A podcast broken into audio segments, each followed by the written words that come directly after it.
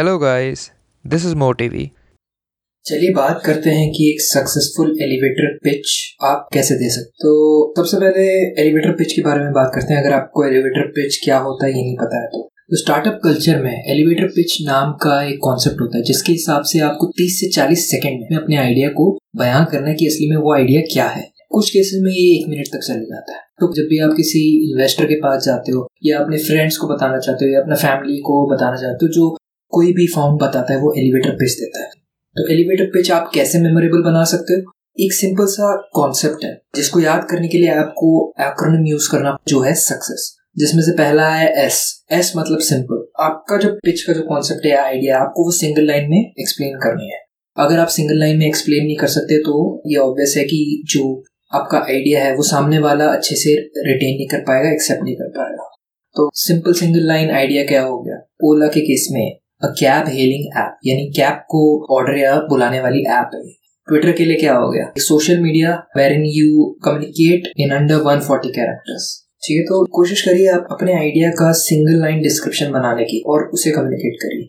अब सेकंड है हमारा अनएक्सपेक्टेड या अनप्रिडिक्टेबल तो आपको कोशिश करनी है पहले कि आपका आइडिया जो है वो थोड़ा हट करे। अगर आप ये नहीं कर पा रहे, कोई हट के आइडिया नहीं सोच पा रहे जो आप मार्केट में ला सके तो दूसरी चीज़ जो आप कर सकते हैं कि जो आपका आइडिया उसे हट के प्रेजेंट कर सकते जैसे कि फ्लिपकार्ट था। फ्लिपकार्ट कुछ नया आइडिया नहीं था। इंडिया में इम्प्लीमेंट कर रहे थे अमेजोन का आइडिया पर उन्होंने उसे सेल क्या किया? India first online mega store ऐसे प्रेजेंट किया कि वो आइडिया यूनिक लगने लग गया। इन्वेस्टर्स को कस्टमर्स को, सबको। तो आपको भी ऐसा ही करना है। थर्ड प्रिंसिपल की बात करते हैं, जो है कॉन्क्रीट आपका आइडिया का कम्युनिकेशन कॉन्क्रीट होना चाहिए, यानी आपको मेमोरेबल फैक्टर्स कम्युनिकेट करने हैं, जो सामने वाले को आसानी से आता हो।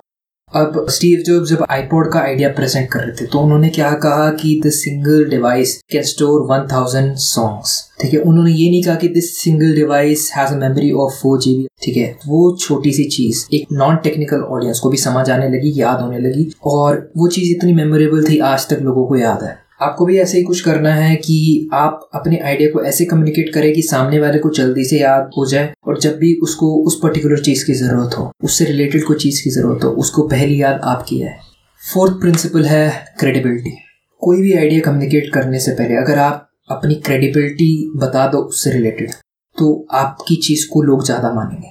हम हॉस्पिटल में जाते हैं डॉक्टर से मिलने जाते हैं तो वॉल पे जो होता है, सारे सर्टिफिकेट लगे होता है। तो हमें पता लगता है कि हाँ ये बंदा क्रेडिबल है। ठीक है, ये जो बोल रहा है, वो सही ही होगा। उसने इतनी पढ़ाई करी, इतनी डिग्री है, इतनी सारी इंस्टीट्यूशन इसको ये प्रोफेशन प्रैक्टिस करने के लिए अलाउ कर रहे हैं तो कुछ तो बात होगी।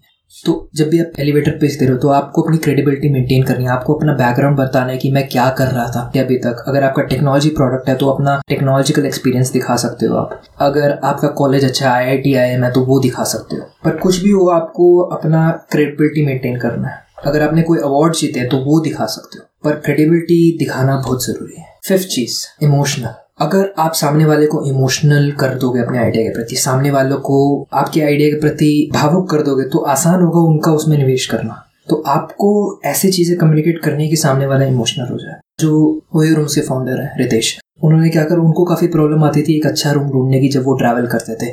तो उन्होंने एक स्टैंडर्डाइज आइडिया इम्प्लीमेंट करी है, जिससे भी होटल है, सारे एक ही कंपनी के द्वारा सर्टिफाई हो जाएँगे, ताकि इस चीज़ में कन्फ्यूज़न नहीं होगा कि क्वालिटी कैसी है। तो ऐसे उन्होंने प्रॉब्लम पहले अपनी डिफाइन करी, क्या प्रॉब्लम थी, उन्होंने कैसे सॉल्व किया। अब जो लोग होते हैं, वो प्रॉब्लम से जल्दी एसोसिएट कर पाते हैं। तो जब आप वो जो प्रॉब्लम है, जो पेन पॉइंट है, वो बताते हो अपने पिच में तो लोग जल्दी रिलेट कर पाते हैं, लोग थोड़े भावुक भी हो जाते हैं, और लोगों को उस चीज़ में इन्वेस्ट करना या उस चीज़ के बारे में फ़िक्र करना आसान हो जाता है। छठा और आखिरी प्रिंसिपल है सक्सेस का, वो है स्टोरीज आप जो भी कम्युनिकेट कर रहे हो, उसमें अगर आप कहानी डाल दोगे तो उसे याद रखना आसान हो जाएगा. हमारी जितनी भी कहावतें होती है, वो सदियों से चली आ रही है, ऐसा क्यों है? क्योंकि एक कहानी बहुत अच्छी चीज़ है चीज़ों को याद रखने के लिए. हमारे दिमाग को सिक्वेंशियल चीज़ें ज़्यादा आसानी से याद रहती हैं.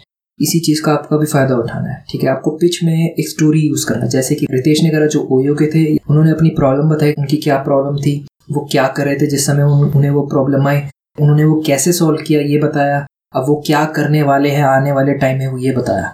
ये कुछ चीज़ें अगर आप बता दोगे तो आसानी से आपका जो पिच होगा वो one of the best pitch माना जाएगा। इन्वेस्टर्स आसानी से आएँगे इन्वेस्टर्स को पसंद आएगा कस्टमर्स को पसंद आएगा जिसको सुनाओगे पसंद आएगा।